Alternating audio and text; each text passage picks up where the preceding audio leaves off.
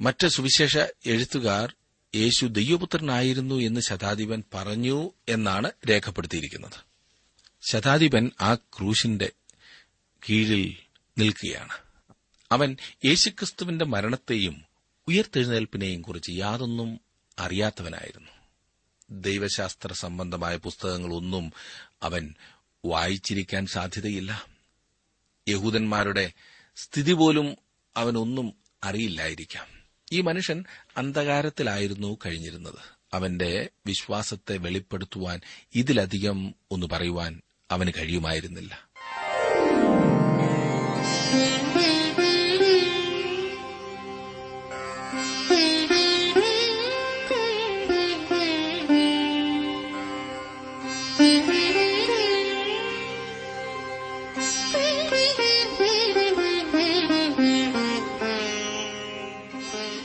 T W ആറിന്റെ വേദപഠന class ആരംഭിക്കുകയാണ്. ജീവ സന്ദേശം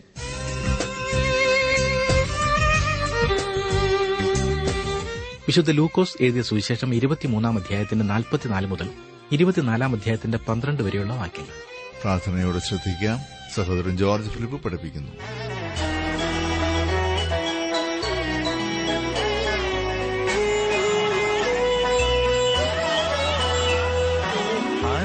അനുഗ്രഹത്തിൻ അധിപതിയേ അനന്തകൃപാ പെരുമതിയേ അനുഗ്രഹത്തിൻ അധിപതിയേ അനന്തകൃപാ പെരുമതിയേ അനുദിനം നിൻ പദം ഗതിയേ അടിയാനു നിൻ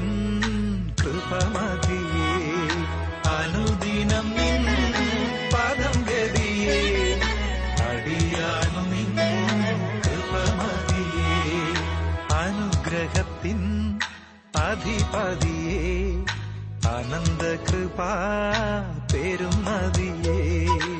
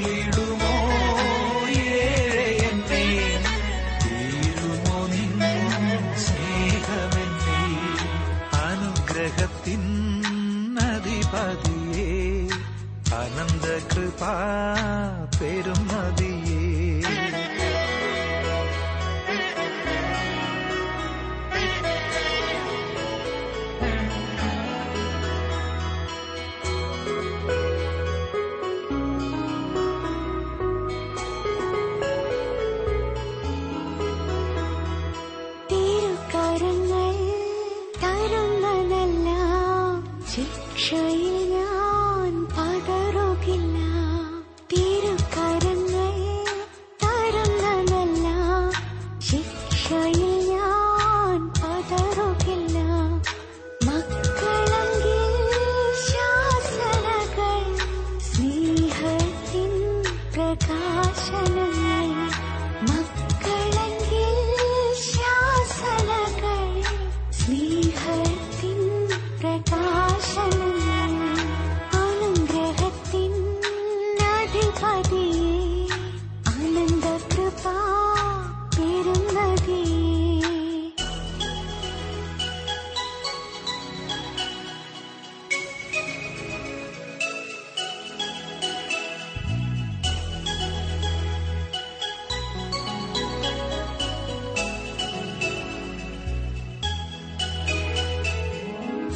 പാരിടമാം പാഴ്മണലിൽ പാർത്തിടും ഞാൻ നിൻ തണലിൽ പാരിടമാം പാഴ്മണലിൽ പാർത്തിടും ഞാൻ നിൻ തണലിൽ മരണദിനം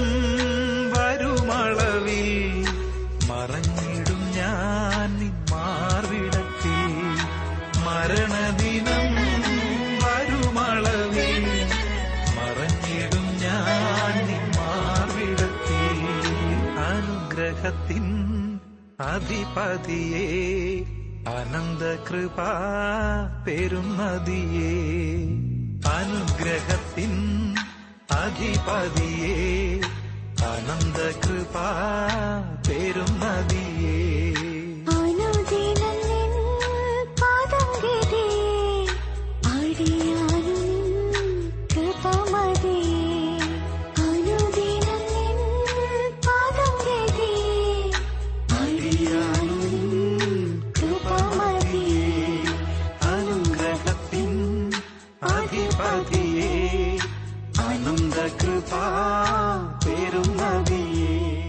യേശു കർത്താവിന്റെ ക്രൂശ് മരണത്തെക്കുറിച്ചാണല്ലോ ഈ ദിവസങ്ങളിൽ നാം ലൂക്കോസിന്റെ സുവിശേഷത്തിൽ നിന്നും പഠിച്ചുകൊണ്ടിരിക്കുന്നത്.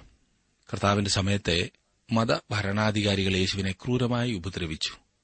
എന്നിട്ട് ക്രൂശിന്മേൽ തൂക്കി. അവന്റെ വലത്തുമിടത്തും ഓരോ കള്ളന്മാരെയും തൂക്കി. യേശു ക്രൂശിന്മേലായിരുന്നപ്പോൾ പല അത്ഭുതങ്ങളും നടന്നു. അതിൽ അതിപ്രധാനമായ ചില അത്ഭുതങ്ങൾ ആ കള്ളന് ലഭിച്ച മാനസാന്തരവും അവനെ കർത്താവ് അംഗീകരിക്കുന്നതുമാണ്. തുടർന്ന് യേശു തന്റെ ആത്മാവിനെ ഭരമേൽപ്പിക്കുന്നതായി നാൽപ്പത്തിനാലും നാൽപ്പത്തിയഞ്ചും വാക്യങ്ങളിൽ നാം കാണുന്നു. ഏകദേശം ആറാം മണി നേരമായപ്പോൾ സൂര്യൻ ഇരുണ്ടുപോയിട്ട് ഒൻപതാം മണി നേരം വരെ ദേശത്തൊക്കെയും അന്ധകാരമുണ്ടായി. ദൈവമന്ദിരത്തിലെ തിരശീല നടുവേ ചീന്തിപ്പോയി. പഴയ നിയമ വ്യവസ്ഥിതിയിൽ മനുഷ്യനെ ദൈവത്തിൽ നിന്ന് മറച്ചുവെച്ചിരുന്ന തിരശീല ക്രിസ്തുവിന്റെ ജീവിതത്തിന്റെ ചിഹ്നമായിരുന്നു. യേശു ക്രിസ്തു ക്രൂശിൽ മരിച്ചപ്പോൾ തിരശീല രണ്ടായി കീറിപ്പോയി. അങ്ങനെ പിതാവായ ദൈവത്തെങ്കിലേക്കുള്ള വഴി വിശ്വസിക്കുന്ന ഏതു മനുഷ്യനും തുറന്നു കിട്ടി. നാൽപ്പത്തിയാറാം വാക്യത്തിൽ നാം കാണുന്നു യേശു അത്യുച്ചത്തിൽ പിതാവേ ഞാൻ എന്റെ ആത്മാവിനെ തൃക്കൈയിൽ ഏൽപ്പിക്കുന്നു എന്ന് നിലവിളിച്ചു പറഞ്ഞു. ഇത് പറഞ്ഞിട്ട് പ്രാണനെ വിട്ടു. ഇവിടെ ഡോക്ടർ ലൂക്കോസ് ഒരു ഡോക്ടറുടെ വീക്ഷണഗതിയിലാണ് സംസാരിക്കുന്നതെന്ന കാര്യം ഓർത്തിരിക്കേണ്ടതാണ്. അനേകരുടെ മരണത്തിന് അവൻ സാക്ഷ്യം വഹിച്ചിട്ടുണ്ടായിരുന്നു. അവരൊക്കെ എപ്രകാരമാണ് മരിച്ചതെന്നും നമ്മുടെ കർത്താവ് മരിച്ചത് എപ്രകാരമാണെന്നും അവന് അറിയാമായിരുന്നു. നമ്മുടെ കർത്താവിന്റെ മരണം വ്യത്യസ്തമായിരുന്നു. അന്തിമ നിമിഷങ്ങളിൽ വലിയ പോരാട്ടമുണ്ടാകാറുണ്ട്. ക്രൂശിന്മേൽ ഉണ്ടായിരുന്ന രണ്ട് കള്ളന്മാർ ആ വിധത്തിലാണ് മരിച്ചത് എന്നതിന് സംശയമില്ല. വളരെയധികം അലറി വിളിച്ച് മരിക്കുന്നു. എന്നാൽ കർത്താവായ യേശു അപ്രകാരമല്ലായിരുന്നു മരിച്ചത്. അവിടുന്ന് സ്വമേധയാ തന്റെ പ്രാണനെ ഏൽപ്പിച്ചു കൊടുത്തു. അവൻ തന്റെ ആത്മാവിനെ ഏൽപ്പിച്ചു കൊടുത്തു എന്ന് പറയുമ്പോൾ താങ്കൾ ശ്രദ്ധിച്ചിട്ടുണ്ടോ അവൻ പറഞ്ഞത്? പിതാവേ ഞാൻ എന്റെ ആത്മാവിനെ തൃക്കൈയിൽ ഏൽപ്പിക്കുന്നു. അത് മരണസമയത്തുള്ള ഒരു മനുഷ്യന്റെ ശബ്ദമായി നമുക്കാർക്കും ചിന്തിക്കുവാൻ കഴിയില്ല. അവന്റെ അവസാനത്തെ വാക്ക് വിജയത്തിന്റെ ഘോഷമായിരുന്നു. യോഹനാൻ ഇത് കൂട്ടിച്ചേർത്തിട്ടുണ്ട്. സകലവും നിവൃത്തിയായി എന്നവൻ പറഞ്ഞു. ഇനിയും നാൽപ്പത്തിയേഴാം വാക്യം നോക്കിക്കേ. ഈ സംഭവിച്ചത് ശതാധിപൻ കണ്ടിട്ട് ഈ മനുഷ്യൻ വാസ്തവമായി നീതിമാൻ ആയിരുന്നു എന്ന് പറഞ്ഞു. ദൈവത്തെ മഹത്വപ്പെടുത്തി. ശതാധിപൻ രക്ഷിക്കപ്പെട്ട ആളായി തീർന്നു എന്നാണ് ഞാൻ വിശ്വസിക്കുന്നത്. ക്രിസ്തുവിനെ ക്രൂശിക്കുന്നതിന്റെ ചുമതല അയാൾക്കായിരുന്നു ഉണ്ടായിരുന്നത്. ക്രൂശിന്റെ ചുവട്ടിൽ നിന്നുകൊണ്ട് അയാൾ മുകളിലേക്ക് നോക്കി. അസാധാരണമായ എന്തോ സംഭവിക്കുന്നത് അയാൾ കണ്ടു. അയാൾ ദൈവത്തെ മഹത്വപ്പെടുത്തി. ക്രിസ്തു നീതിമാനായ മനുഷ്യനായിരുന്നു എന്ന് അവൻ കണ്ടു. അതെ മറ്റ് സുവിശേഷ എഴുത്തുകാർ യേശു ദൈവപുത്രനായിരുന്നു എന്ന് ശതാധിപൻ പറഞ്ഞു എന്നാണ് രേഖപ്പെടുത്തിയിരിക്കുന്നത്. ശതാധിപൻ ആ ക്രൂശിന്റെ കീഴിൽ നിൽക്കുകയാണ്. അവൻ യേശുക്രിസ്തുവിന്റെ മരണത്തെയും ഉയർത്തെഴുന്നേൽപ്പിനെയും കുറിച്ച് യാതൊന്നും അറിയാത്തവനായിരുന്നു. ദൈവശാസ്ത്ര സംബന്ധമായ പുസ്തകങ്ങളൊന്നും അവൻ വായിച്ചിരിക്കാൻ സാധ്യതയില്ല. യഹൂദന്മാരുടെ സ്ഥിതി പോലും അവനൊന്നും അറിയില്ലായിരിക്കാം. ഈ മനുഷ്യൻ അന്ധകാരത്തിലായിരുന്നു കഴിഞ്ഞിരുന്നത്. അവന്റെ വിശ്വാസത്തെ വെളിപ്പെടുത്തുവാൻ ഇതിലധികം ഒന്ന് പറയുവാൻ അവന് കഴിയുമായിരുന്നില്ല. വാക്യത്തിൽ കാൺമാൻ കൂടി വന്ന പുരുഷാരമൊക്കെയും സംഭവിച്ചത് കണ്ടിട്ട് മാറത്തടിച്ചുകൊണ്ട് മടങ്ങിപ്പോയി. യേശുക്രിസ്തുവിന്റെ മരണസമയം മൂകതയുടെയും ഭീകരതയുടെയും ഒരു സന്ദർഭമായിരുന്നു. ക്രിസ്തുവിന്റെ മരണത്തിന്റെ വിശദ വിവരം യാതൊരു സുവിശേഷ എഴുത്തുകാരനും എഴുതിയിട്ടില്ല. ക്രൂശീകരണം കാണുവാൻ കഴിയാത്ത ഭയങ്കര സംഭവമാണെന്ന് പറഞ്ഞുകൊണ്ട് ദൈവത്തിന്റെ പരിശുദ്ധാത്മാവ് തിരശീല വലിക്കുന്നതുപോലെ തോന്നുന്നു. നമ്മുടെ ജിജ്ഞാസയെ ശമിപ്പിക്കുന്നതായി ഇവിടെ ഒന്നും തന്നെ ലഭിക്കുന്നില്ല. ക്രൂശിൽ സംഭവിച്ചതിൽ നിന്നും മനുഷ്യരാശി അടച്ചിടപ്പെട്ട അവസ്ഥയിലായിരുന്നു. നമുക്ക് മുകളിലേക്ക് നോക്കി അവിടെ നമുക്കായി മരിക്കുന്ന ആളിൽ വിശ്വാസം അർപ്പിക്കുക മാത്രമാണ് ചെയ്യുവാൻ കഴിയുന്ന കാര്യം. നാൽപ്പത്തി ഒൻപതാം വാക്യത്തിലേക്ക് വരുമ്പോൾ അവന്റെ പരിചയക്കാർ എല്ലാവരും ഗലീലയിൽ നിന്ന് അവനെ അനുഗമിച്ച സ്ത്രീകളും ഇത് നോക്കിക്കൊണ്ട് ദൂരത്തുനിന്നു ഈ അധ്യായത്തിന്റെ അവസാന ഭാഗം യേശുക്രിസ്തുവിന്റെ ശവസംസ്കാരവും ഉയർത്തെഴുന്നേൽപ്പും സംബന്ധിച്ചതാണ്. അവ രണ്ടും ഒന്നിച്ചു പോകുന്നവയുമാണ്. പൌലോസ് ഇപ്രകാരം എഴുതിയിരിക്കുന്നു ക്രിസ്തു നമ്മുടെ പാപങ്ങൾക്കു വേണ്ടി തിരുവഴുത്തുകളിൻ പ്രകാരം മരിച്ചു അടക്കപ്പെട്ടു. തിരുവഴുത്തുകളിൻ പ്രകാരം മൂന്നാം നാൾ ഉയർത്തെഴുന്നേറ്റു. കെ ഭാവനും പിന്നെ പന്തിരുവർക്കും പ്രത്യക്ഷനായി. ഒന്ന് കുരുന്തിയർ പതിനഞ്ചാം അധ്യായത്തിന്റെ മൂന്നും നാലും വാക്യങ്ങൾ. ഇവയാണ് സുവിശേഷ സത്യങ്ങൾ. ഈ വസ്തുത ഇതിനോട് താങ്കൾക്കുള്ള ബന്ധം എന്താകുന്നു എന്ന് ഞാൻ ചോദിക്കട്ടെ? യേശു മരിച്ചു. അവിടെ നടക്കപ്പെട്ടു. അവിടുന്ന് മരിച്ചവരിൽ നിന്ന് വീണ്ടും ഉയർത്തെഴുന്നേറ്റു. അവ കൊണ്ട് എന്താണ് അർത്ഥമാക്കുന്നത്? അവൻ താങ്കൾക്ക് വേണ്ടി മരിച്ചു എന്ന് താങ്കൾ വിശ്വസിക്കുന്നുവോ?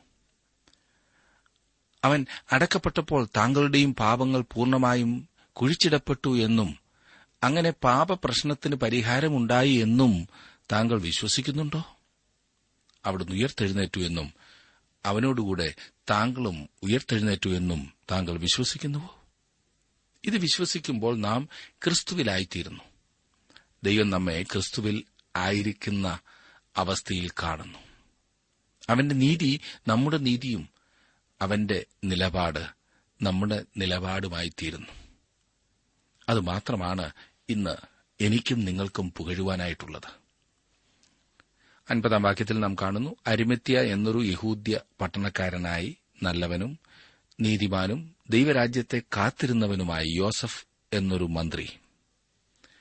ഈ യോസഫ് എന്ന മനുഷ്യൻ സമൂഹത്തിൽ ശ്രേഷ്ഠമായ പദവിയുള്ള ആളായിരുന്നു എന്ന് മനസ്സിലാക്കാവുന്നതത്രേ. അവൻ സന്നിധി സംഘത്തിലെ ഒരു അംഗമായിരുന്നു എന്ന് നാം കാണുന്നു. അവൻ വലിയ സ്വാധീനമുള്ള ഒരു വ്യക്തിയായിരുന്നു. യേശുവിനു വേണ്ടി തനിയെ ഒരു തീരുമാനം കൈക്കൊണ്ട ആളായിരുന്നു ഈ യോസഫ്.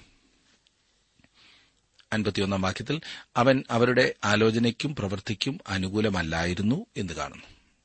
യോസഫ് സന്നിധി സംഘത്തിലെ ഒരു അംഗമായിരുന്നെങ്കിലും അവർ എടുത്ത തീരുമാനത്തിൽ അവന് യോജിപ്പില്ലായിരുന്നു. അതിനാൽ യേശുക്രിസ്തുവിനെ ക്രൂശിൽ തറയ്ക്കണം എന്ന തീരുമാനം ഐക്യകണ്ഠേനെ അല്ല അവർ കൈക്കൊണ്ടത്. അതിപ്പോൾ വ്യക്തമാണല്ലോ. അവൻ ഒരു മതഭക്തനായ മനുഷ്യനായിരുന്നു. ക്രിസ്തുവിനെ മുഖാമുഖമായി കണ്ടുകഴിഞ്ഞപ്പോൾ അയാൾ ക്രിസ്തുവിനു വേണ്ടി നിലകൊള്ളുവാൻ തീരുമാനമെടുക്കുകയാണ് ചെയ്തത്. ഇപ്രകാരം ശിഷ്യന്മാരെ പോലെ പരസ്യമായി കാണിക്കാത്ത അനേകം ആളുകൾ കർത്താവിൽ വിശ്വസിക്കുന്നതായിട്ടുണ്ടായിരുന്നു. എന്നാൽ ക്രൂശീകരണത്തിന്റെ സമയത്ത് ശിഷ്യന്മാർ ഒളിവിൽ പോകുകയും ഒളിച്ചിരുന്നവർ വെളിച്ചത്ത് വരികയും ചെയ്തു. യോസഫും നിക്കോദമോസും അവസാനം പരസ്യമായി തങ്ങളുടെ ക്രിസ്തുവിലുള്ള വിശ്വാസം പ്രകടിപ്പിച്ച രണ്ട് ശ്രേഷ്ഠ വ്യക്തികളാണ്. നിക്കോദമോസ് യേശു കർത്താവിന്റെ ശവസംസ്കാരത്തിൽ യോസഫിനോടൊപ്പം ഉണ്ടായിരുന്നു എന്ന് യോഹനാന്റെ സുവിശേഷത്തിൽ പറഞ്ഞിരിക്കുന്നു. കർത്താവിന്റെ ശരീരം മറവ് ചെയ്യുന്നതിന്റെ ചുമതല അവനാണ് ഏറ്റെടുത്തത്. രഹസ്യമായി വിശ്വസിച്ചിരുന്ന ഒരാളായിരുന്നു ഈ അരിമത്തിക്കാരനായി യോസഫ്. അൻപത്തിമൂന്നാം വാക്യത്തിൽ നാം വായിക്കുന്നു പീലാത്തോസിന്റെ അടുക്കൽ ചെന്ന് യേശുവിന്റെ ശരീരം ചോദിച്ചു. യോസഫിന്റെ വിശ്വാസം ഇപ്പോൾ പരസ്യമായിരിക്കുന്നു. കഴിവും സ്വാധീനവുമുള്ള വ്യക്തി എന്ന നിലയിൽ യോസഫ് യേശുവിന്റെ ശരീരം ആവശ്യപ്പെടുന്നു. അൻപത്തിമൂന്നാം വാക്യത്തിൽ നാം കാണുന്നു വീണ്ടും അത് ഇറക്കി ഒരു ശീലയിൽ പൊതിഞ്ഞ് പാറയിൽ വെട്ടിയിരുന്നതും ആരെയും ഒരിക്കലും വെച്ചിട്ടില്ലാത്തതുമായ കല്ലറയിൽ വെച്ചു. യേശുവിനെ വെച്ച കല്ലറ എവിടെയായിരുന്നു എന്ന ചോദ്യം ഉയർന്നു വരുന്നു. ഇന്ന് ആ കല്ലറയെന്ന് പറയപ്പെടുന്ന രണ്ട് സ്ഥലങ്ങൾ പലസ്തീനിലുണ്ട്. അതിലൊരു സ്ഥലത്ത് അതിന്റെ മീതെ ഒരു റോമൻ കത്തോലിക്ക പള്ളി പണി കഴിപ്പിച്ചിരിക്കുന്നു. മറ്റേ സ്ഥലം നഗര ഭിക്തിക്ക് വെളിയിലാണ്. ചിലപ്പോൾ ഈ രണ്ട് സ്ഥലങ്ങളുമല്ലായിരിക്കാം യഥാർത്ഥത്തിൽ യേശുവിനെ വെച്ച കല്ലറയുടെ സ്ഥാനം.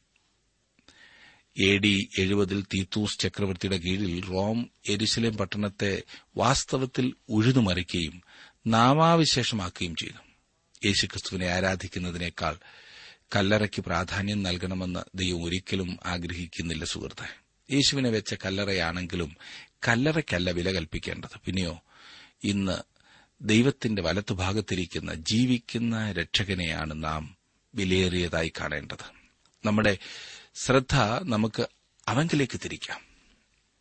അൻപത്തിനാല് മുതലുള്ള വാക്യങ്ങളിൽ അന്ന് ഒരുക്കനാളായിരുന്നു. ശബത്തും ആരംഭിച്ചു. ഗലീലയിൽ നിന്ന് അവനോടുകൂടെ പോന്ന സ്ത്രീകളും പിന്നാലെ ചെന്നു. കല്ലറിയും അവന്റെ ശരീരം വെച്ച വിധവും കണ്ടിട്ട് മടങ്ങിപ്പോയി. സുഗന്ധവർഗവും പരിമള തൈലവും ഒരുക്കി.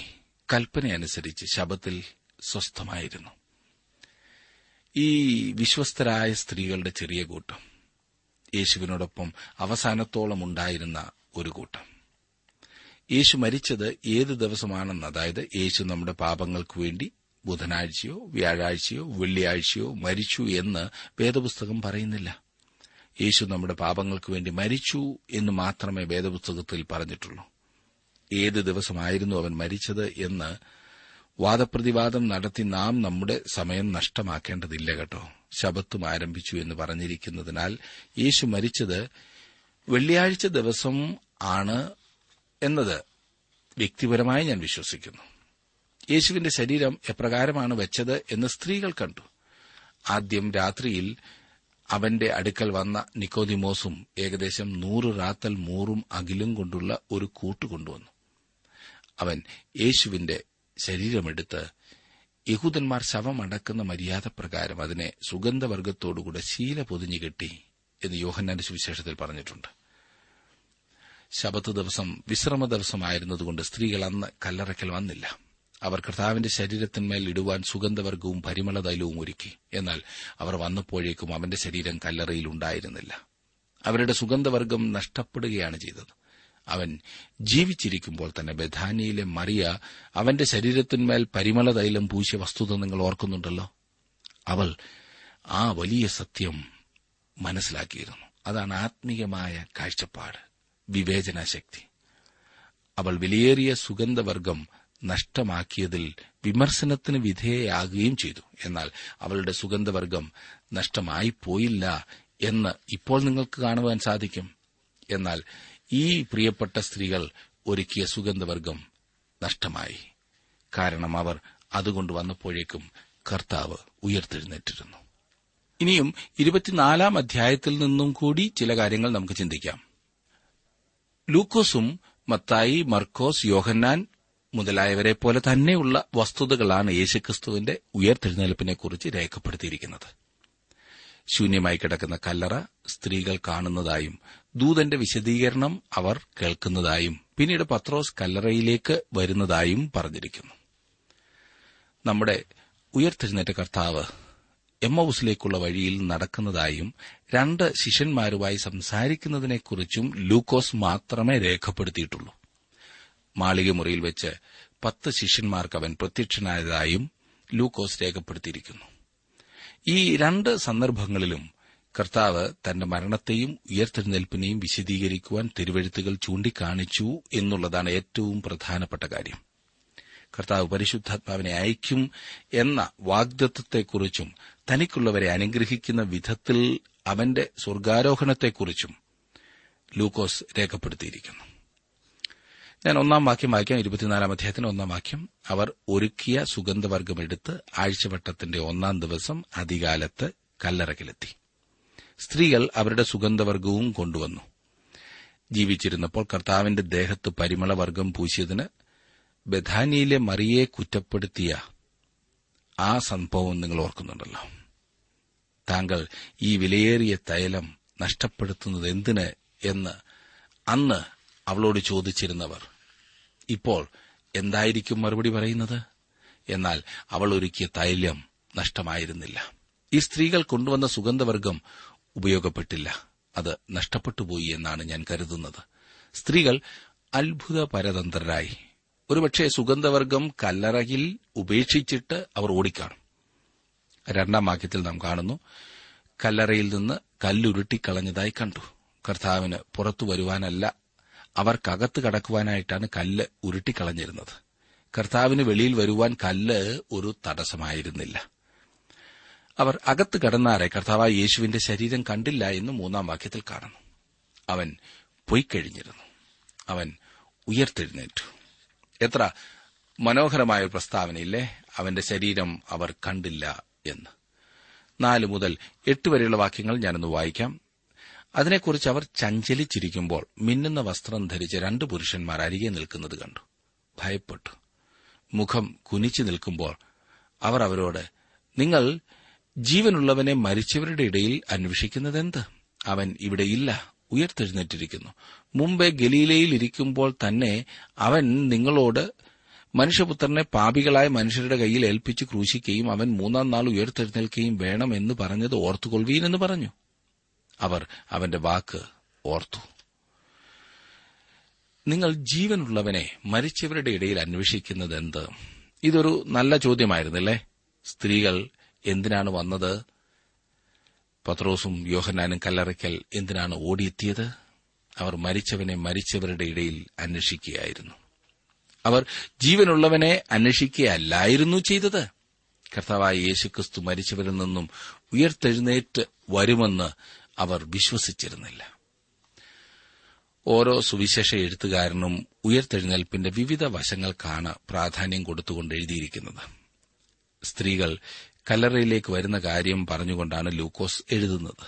ദൂതന്മാർ ഓർമ്മപ്പെടുത്തിയപ്പോൾ യേശു പറഞ്ഞിരുന്ന വാക്കുകൾ സ്ത്രീകൾക്ക് ഓർമ്മ വന്നു.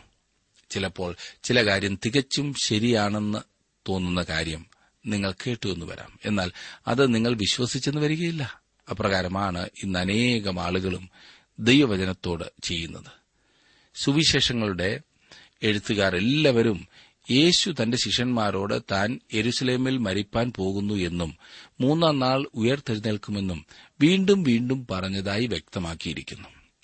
അവൻ പറഞ്ഞത് അവർ കേട്ടു എന്നാൽ അവർ വാസ്തവത്തിൽ അത് വിശ്വസിച്ചില്ല. ഇന്നും നമുക്കൊക്കെയുള്ള പരാജയം ഇതുതന്നെയാണല്ലോ. നാം കേൾക്കുന്നുണ്ട് എന്നാൽ വിശ്വസിക്കുവാൻ കഴിയുന്നില്ല. ഞാൻ പറയട്ടെ വിശ്വാസം മാത്രമാണ് നമ്മെ അനുഗ്രഹത്തിലേക്ക് നയിക്കുന്ന ആ ഒന്നാമത്തെ പടി. വിശ്വസിക്കുക. ദൈവവചനം വിശ്വസിക്കുക. നാം എന്തെല്ലാം വിശ്വസിക്കുന്നുണ്ട്? ദൈവത്തെ വിശ്വസിക്കുവാൻ സാധിക്കുന്നുണ്ടോ? ഒൻപതും പത്തും വാക്യങ്ങളിൽ കല്ലറ വിട്ട് മടങ്ങിപ്പോയി പതിനൊരുവർ മുതലായ എല്ലാവരോടും ഇതൊക്കെയും അറിയിച്ചു. അവർ ആരെന്നാൽ? മഗ്നലക്കാരത്തി മറിയ യോഹന്ന യാക്കോബിന്റെ അമ്മ മറിയ എന്നിവർ തന്നെ. അവരോടുകൂടെയുള്ള മറ്റ് സ്ത്രീകളും ഇത് അപ്പസ്തോലന്മാരോട് പറഞ്ഞു. സ്ത്രീകൾ തങ്ങളോട് പറഞ്ഞ കാര്യം അപ്പസ്തോലന്മാർക്ക് താൽപര്യമുണ്ടാക്കി എന്ന് നിങ്ങൾ ചിന്തിച്ചേക്കാം. അവരുടെ പ്രതികരണം ശ്രദ്ധിക്കുക പതിനൊന്നാം വാക്യം. ഈ വാക്ക് അവർക്ക് വെറും കഥ പോലെ തോന്നി. അവരെ വിശ്വസിച്ചില്ല. ഈ സ്ത്രീകൾ വിശ്വസനീയമായ സാക്ഷ്യങ്ങൾ ആകുന്നു പറയുന്നതെന്ന് അവരുടെ സാക്ഷ്യം അംഗീകരിക്കപ്പെടണമെന്ന് ഒരുപക്ഷെ താങ്കൾ കരുതിയേക്കാം. ഉയർത്തെഴുന്നേൽപ്പിനെ വിശ്വസിക്കാതിരുന്ന ആദ്യത്തെ കൂട്ടർ അപ്പോസ്തോലന്മാർ തന്നെയാണ്. എന്നാൽ നമ്മുടെ കർത്താവ് തന്റെ മരണത്തെയും ഉയർത്തെഴുന്നേൽപ്പിനെയും കുറിച്ച് ആവർത്തിച്ച് ആവർത്തിച്ച് അവരോട് പറഞ്ഞിരുന്നു. പന്ത്രണ്ടാം വാക്യത്തിൽ എന്നാൽ പത്രോസ് എഴുന്നേറ്റ് കല്ലറയ്ക്കൽ ഓടിച്ചെന്നു കുനിഞ്ഞു നോക്കി. തുണി മാത്രം കണ്ടു. സംഭവിച്ചതെന്തെന്ന് ആശ്ചര്യപ്പെട്ടു മടങ്ങിപ്പോന്നു. സംഭവിച്ചതിനെക്കുറിച്ച് ഒരു തീരുമാനത്തിൽ എത്തിച്ചേരുന്നതിനു മുൻപ് എല്ലാ തെളിവുകളും ശേഖരിക്കേണ്ട ആവശ്യം ഷിമോൻ പത്രോസിനുണ്ടായിരുന്നു. പത്രോസ് യോഹന്നാൻ അപ്പസ്തോലനെ പോലെ മാനസികമായി സമനിലയിലായിരുന്നു എന്ന് എനിക്ക് വിചാരമില്ല. യോഹന്നാൻ തന്റെ സുവിശേഷത്തിൽ പറയുന്നത് താൻ കല്ലറയ്ക്കൽ ചെന്ന് നോക്കുകയും കണ്ടു വിശ്വസിക്കുകയും ചെയ്തു എന്നാണ്. യേശുക്രിസ്തുവിന്റെ ഉയർത്തെഴുന്നേൽപ്പിനെ യോഹന്നാൻ വേഗം അംഗീകരിച്ചു. എന്നാൽ ഷിമോൻ പത്രോസ് ആകട്ടെ കുറെ സമയം ആലോചിക്കേണ്ടതായി വന്നു. ഇനിയും മുൻപോട്ട് ഇതുമായി ബന്ധപ്പെട്ട അനേകം തെളിവുകൾ നമുക്ക് കാണുവാനായിട്ട് സാധിക്കും. ആ വിഷയം നമുക്ക് നാളെ കൂടുതലായി ചിന്തിക്കാം. എന്നാൽ ഒരു ചോദ്യം ഞാൻ ചോദിക്കട്ടെ? കർത്താവായി യേശു ക്രിസ്തു മരിച്ചവരിൽ നിന്ന് ഉയർത്തെഴുന്നേറ്റു. അതെ അവൻ മരണത്തെ ജയിച്ച കർത്താവാകുന്നു എന്ന് താങ്കൾ വിശ്വസിക്കുന്നുണ്ടോ? ആ വിശ്വാസമാണ് താങ്കളുടെ രക്ഷയ്ക്ക് അടിസ്ഥാനമായിട്ടുള്ളത്. അപ്രകാരം വിശ്വസിക്കുന്നത് മാത്രമാണ് അനുഗ്രഹത്തിന് കാരണം.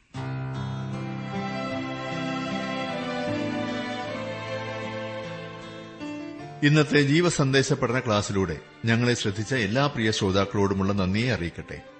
ദൈവവചനം കൃത്യമായി ക്രമമായി പഠിക്കുവാൻ ലഭിച്ചിരിക്കുന്ന ഈ അസുലഭ അവസരം പ്രയോജനപ്പെടുത്തുകയും സ്നേഹിതരെ അതിനായി ഉത്സാഹിപ്പിക്കുകയും ചെയ്യുക. അഭിപ്രായങ്ങളും നിർദ്ദേശങ്ങളും പ്രാർത്ഥനാ വിഷയങ്ങളും ഞങ്ങളെ അറിയിക്കുക. ഈ പുസ്തകത്തിന്റെ വിഷയവിഭജനം audio C D S D card എന്നിവ ആവശ്യമെങ്കിൽ ഞങ്ങളുമായി ബന്ധപ്പെടുക. ഞങ്ങളുടെ വിലാസം ജീവസന്ദേശം പോസ്റ്റ് ബോക്സ് നമ്പർ മൂന്ന് തിരുവല്ല അഞ്ച് Keralam.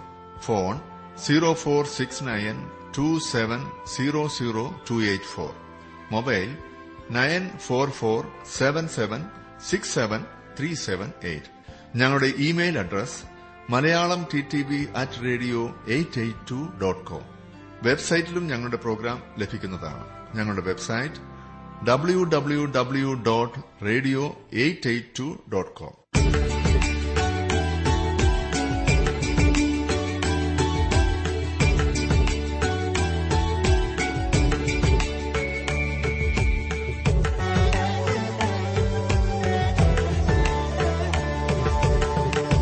மகிமையிடும் பரமேசா. மகிமமேசு மகேஷா மகிமையிடும் பரமேசா. மகிமமேஷு மகேஷா निस्तुलस्नेह सागरमेघ നിസ്തുല സ്നേഹ സാഗരമേഘ പ്രസ്താവ്യമേ തിരുനാമം. ക്രിസ്തോ നിത്താലൻ വിശ്രാമം. പ്രസ്താവ്യമേ തിരുനാമം. ക്രിസ്തോ നിത്താനൻ വിശ്രാമം.